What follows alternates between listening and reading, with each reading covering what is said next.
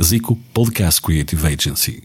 A presente mostra foi criada para efeitos de demonstração, não vinculando as pessoas e instituições aqui mencionados. Alguns factos e acontecimentos foram inclusive alterados para o mesmo fim. Obrigado.